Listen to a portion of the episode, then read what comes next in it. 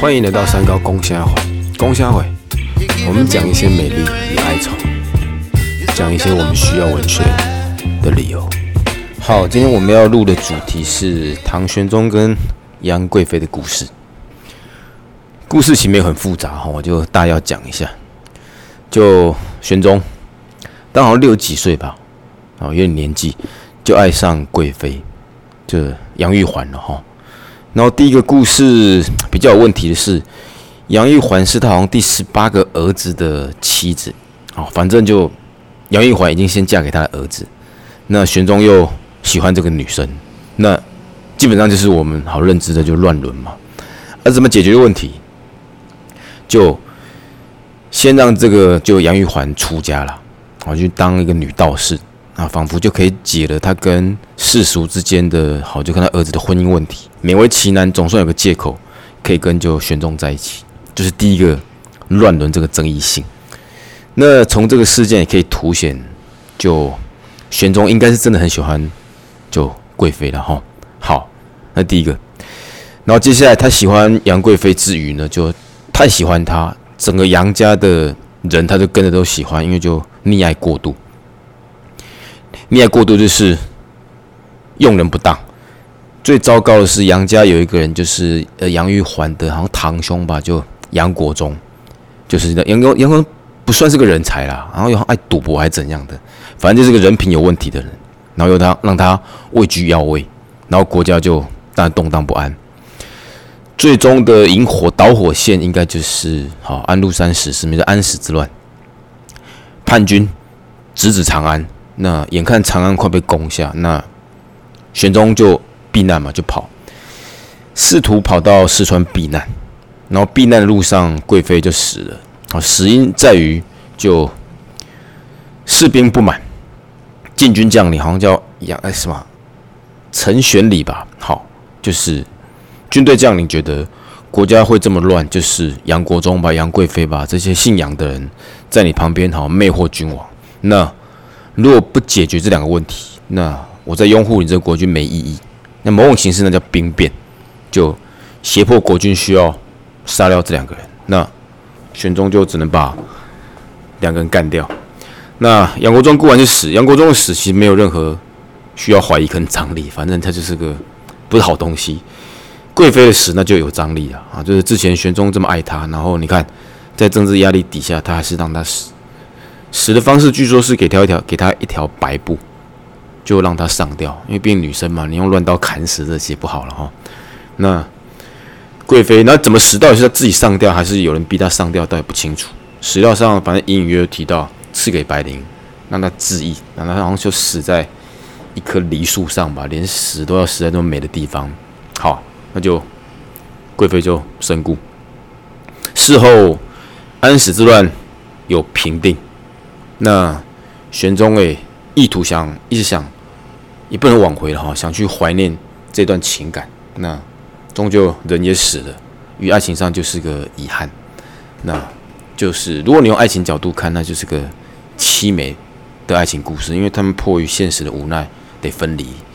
然后蛮多作家描述他最具代表性的就是白居易的《长恨歌》哦，因为一般如果你用政治的角度看，是批判这个事件的，就是一个愚蠢的国君受女人魅惑，然后滥用小人当政之类的。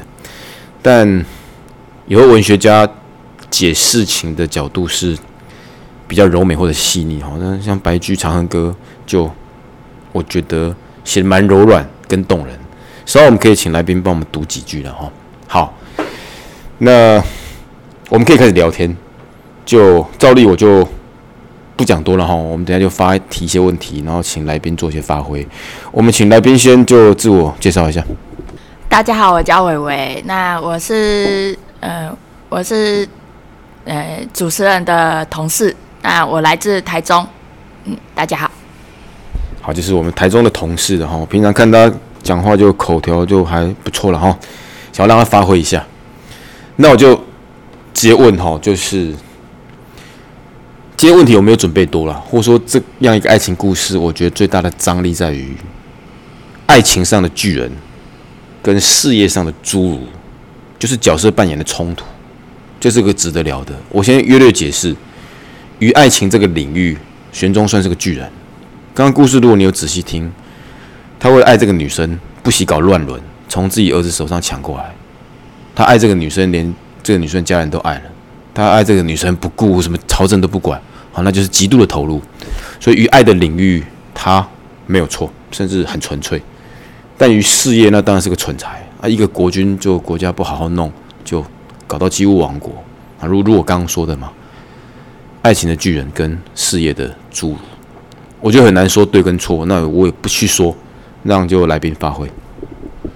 嗯，他在爱情上其实就是为了为了贵妃，他想要得到她，所以不顾一切的去。得到贵妃，那事业上的话，其实就是当局者迷，旁观者清这样子。当局者迷，旁观者清，所以你觉得事业上，因为他深陷其中，所以他也不觉得他有错。好，就是刚刚你的答案，我觉得还是偏向于去解释这段历史。我觉得解释也没有错，但我想听的不是对史料的解读，而是你对这个事。这件事的看法，就爱情上他纯粹的投入，然后导致事业上可能不行，就或者你你认同或者不认同。嗯，每个人对待爱情跟事业一定会有不一样的看法，那也有不一样的做法。可是我是觉得，呃，一定要做出一个选择啦，就没办法两个都得到这样子。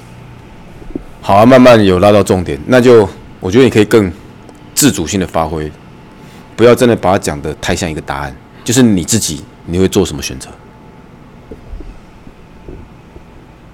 我应该也是会选择爱情，因为事业只是就是够了就好，不用到太多。可是爱情是一辈子的事情，可能就是终身都是他这样子。哎，我觉得这个答案虽然简单，但我觉得一针见血呢。我们事后，我们后人嘛，用很多客观的角度去批评玄宗好像不对，但刚刚他一句话就点破了，我觉得重点。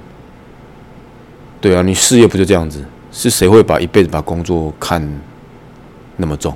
我们可能觉得是国家，可是，在玄宗的世界里面，那可能就是上班而已吧。上班哪会有乐趣？但跟心爱的人在一起。你不要说女人啦，有时候跟心爱的狗在一起或者猫在一起的快乐，可能都赢过工作。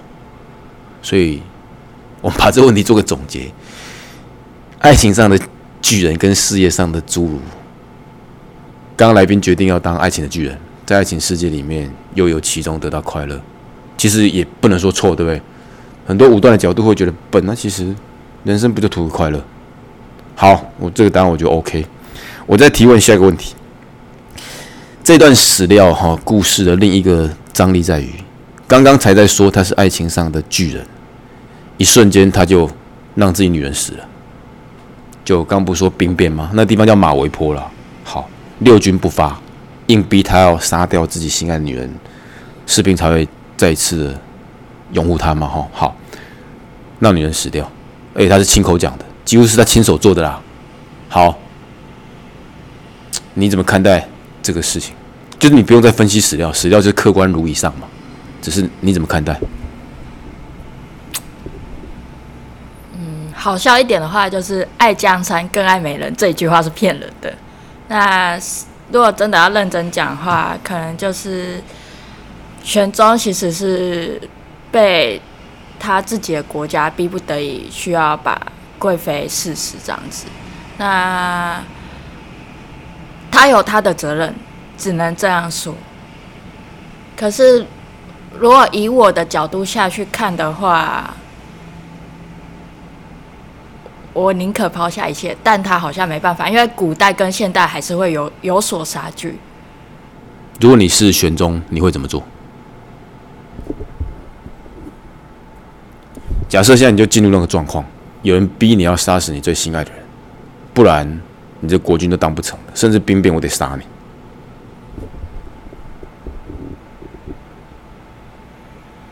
我应该会抛下一切，跟贵妃私奔，因为我觉得其实他后代还是有人继承，对吧？那如果他这一生其实过得差不多，还是可以选择选择爱情啊。哎，我对呢，你这样想，我又觉得好像 OK 呢。当时的政治条件或环境到底怎么样，其实不明。但是你这个似乎是另一种选项，他大可以说：“那我让位，就把我把我让杨国忠死嘛，反正杨国忠乐色嘛，但我就不当国君了，我跟贵妃就离开政治圈。那你要拥护你新的领导人，我没有意见。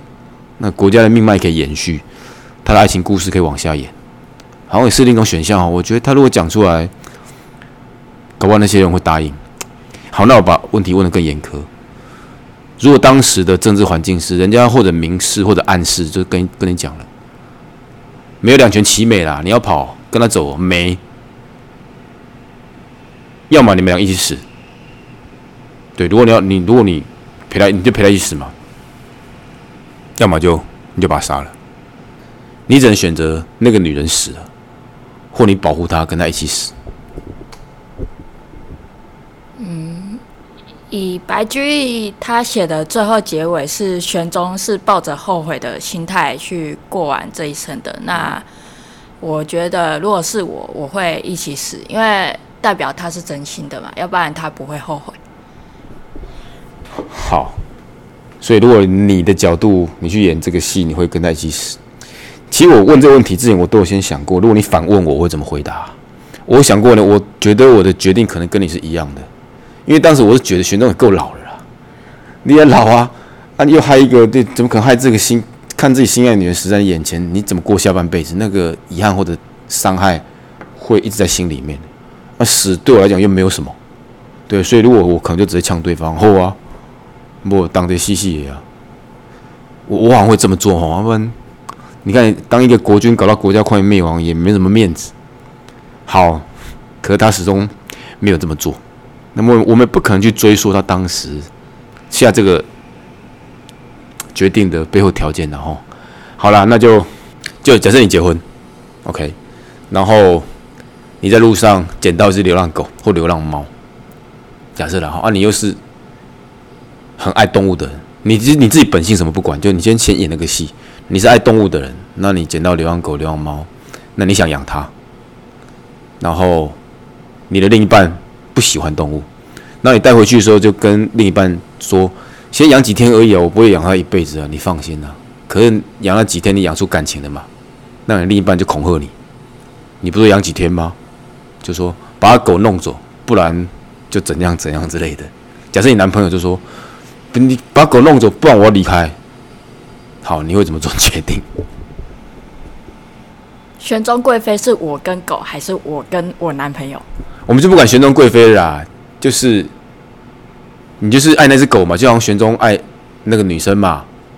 然后你另一半是很大的政治压力嘛，就现在就另一半就说你要告搞永照，不然就卖到顶了，就类似这样。我会送养吧，因为。那你贵你那你决定不是跟玄宗一样？诶，不能这样说啊，因为送养也许他可以到更好的家庭，又不是把他安安安乐死，对吧？对的，可是就是你很喜欢的狗就必须要离开，所以你还是会听你男朋友的意思。也没有这么简单的，有时候那个动物对动物爱也是很强烈的，你知道我意思吧？所以还是会送养。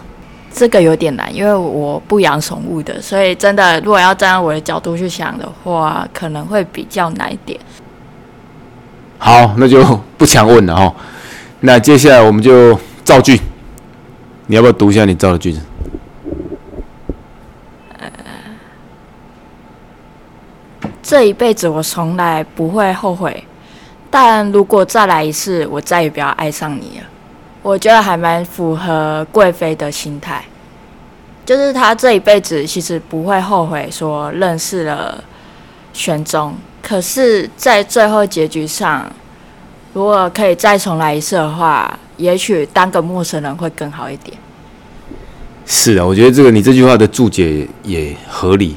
如果你知道整个事情前因后果，杨贵妃从头到尾就是个，我觉得是个弱势，她被逼，她原本也不想嫁给就唐玄宗啊，他对对不是也不，他原本不是属于她，是玄宗自己要她，然后啊玄宗又自己说爱他，然后又就就就国家有危难的时候又逼他去死，所以确实 OK 啦。如果是是，我觉得玄那个贵妃被。贵妃被刺死那个当下，心里面应该会讲出类似的话，对，那就啊，男人的嘴巴根本就不可靠，早知道就好。我觉得 OK，他可能不见得后悔，但是最终就生离死别，伤害太大，但也许宁愿不要了。好，我觉得剧组 OK，那我再根据剧组往下追问一点问题。我我们刚句是什么？再读一次。也许我不会后悔，但如果机会重来，我不愿意再一次，类似这样吗？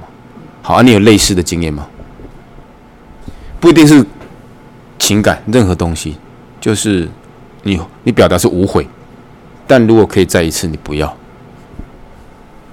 有，之前工作上。有逼不得已的情况，有去酒吧兼职过。那 对啊，是是干净的酒吧，是吧？干净的，单纯的，单纯的，单纯的。那那时候就是看想说，因为那时候我是半工半读，所以能上的时数并不多，所以才逼不得已要去酒吧工作。那去酒吧工作的话，就是。遇到过形形色色的蛮多的事情的，其实它是一个经验，就是在酒吧工作是一个经验的累积。但如果再重来一次的话，我不会想要再去做这个工作。好，那我突然对这，因为我没有去酒吧工作过，我问一下，你不想再去？因为你当然对，那是个很好的工作经验。任何其经验，任何经验，你用正向角度看都是好的，但它一定有一些负面的，你才会挑它来讲嘛。你要不要？讲细一点，何以你觉得不要再一次？细节。第一个是喝酒伤身，那第二个是……你看，在酒吧工作人一定要喝酒？可能那一件事真的要喝酒了。哎，就是陪酒人那呢？啊啊，就是公关啊。那要有要会赚钱的话，就是要有定位那一些。那就是要下去跟别人搏弄啊！可是，那我其实很清楚，我当初给自己的时间就是一年。那一年之后就一定会离开。可是讲实在的，真的要离开有那么容易吗？其实还蛮难的。不是不是，再再回到我们刚刚聚焦点，你觉得他的负面的状况除了喝酒之外还有什么？就你不想再一次吗？好的，理由一，我们把它调了一点。我不我不想，我觉得那 OK 是我。曾经得到经验，但我不想再一次。理由一是喝酒真的不好，尤其饮酒过量嘛。啊，还有理由二嘞，不能带任何情感在那个场所。哦，得虚伪跟面具。好，理由三，啊，不能在那边动感情，这是一个很大的禁忌。那跟跟二很接近呐，跟二很接近。对，就是你必须戴面具嘛，因为就是大家。演一个假情假爱，买一些快乐而已嘛，就接近了哈。好，哎，有没有？第一个就喝酒不好，第二个是生活上得虚伪，不能露出真情，即便是爱更更不应该，爱情更不应该。还有其他理由吗？基本上就是这样。好，所以从刚刚这样一系列聊天，我觉得你应该是个看爱情蛮重的人。这动，我觉得好，你好像很大的能量在聊的过程都会提到跟爱有关。那我问一个比较，可能很隐私，你可以拒绝回答。你在那样地方有遇过曾经让你动心，但是你不敢，或许是觉得不应该，因为你觉得那不好吗？的对象吗？一定有，不然你怎么会觉得会提出问题？如果那一年都觉得都乐色，我才不会讲这种。有过，而且。之后要在接受感情的时候，其实第一个是卡在我之前有公关的经历。那如果比较单纯的男生，他就觉得我会比较感觉很爱玩。不是不是，那就不要讲就好啦。你又离题，先不要离题，回到你说你在那个地方曾经遇过一段类似爱情的东西，可是你不敢接近，有哈？诶，描述一下那种感觉好不好？或者是关于这个东西，你可以说什么？不必，真的很隐私，你当然不用讲。只是我觉得听众会对这个有兴趣。有过啦，而且是绝对不太能碰的，因为我们那里有分公关跟服务生，那服务生就是男生，那公关就是女生。啊，其实有认识一个服务生，但对他是印象是真的蛮好的，但是后来觉得。第一个是真的不合适，第二个是，他是他不是我太能碰的人呐，对吧？对方什么身份？为什么就不能碰这样？诶，结婚的人。哦，所以对方是个已已婚的，所以你觉得好？那但固然是啊。哎呀，不对啊，对，有点私交。有，但对方的身份有问题。我我们去讲，所以只有这这一件哦。但没啥好聊，因为如果是已婚对象，不论你有没有在酒吧，都会是个地雷嘛。对啊，所以那根本不构成跟酒吧有关啊。你写的可。如果真的要跟酒吧有关的话，倒是有一个，就是客客人啊。那我讲是在客人。会喝酒的，第一个可能是聊天解闷，偶尔来一次。那这个可能来一次而已，那就是陌生人。可如果是长期来的话，就是不太好，因为他的重心是在于下班之后去找欢乐。那他的欢乐是选择喝酒啊，会长期喝酒的一定有他的负面情绪。其实。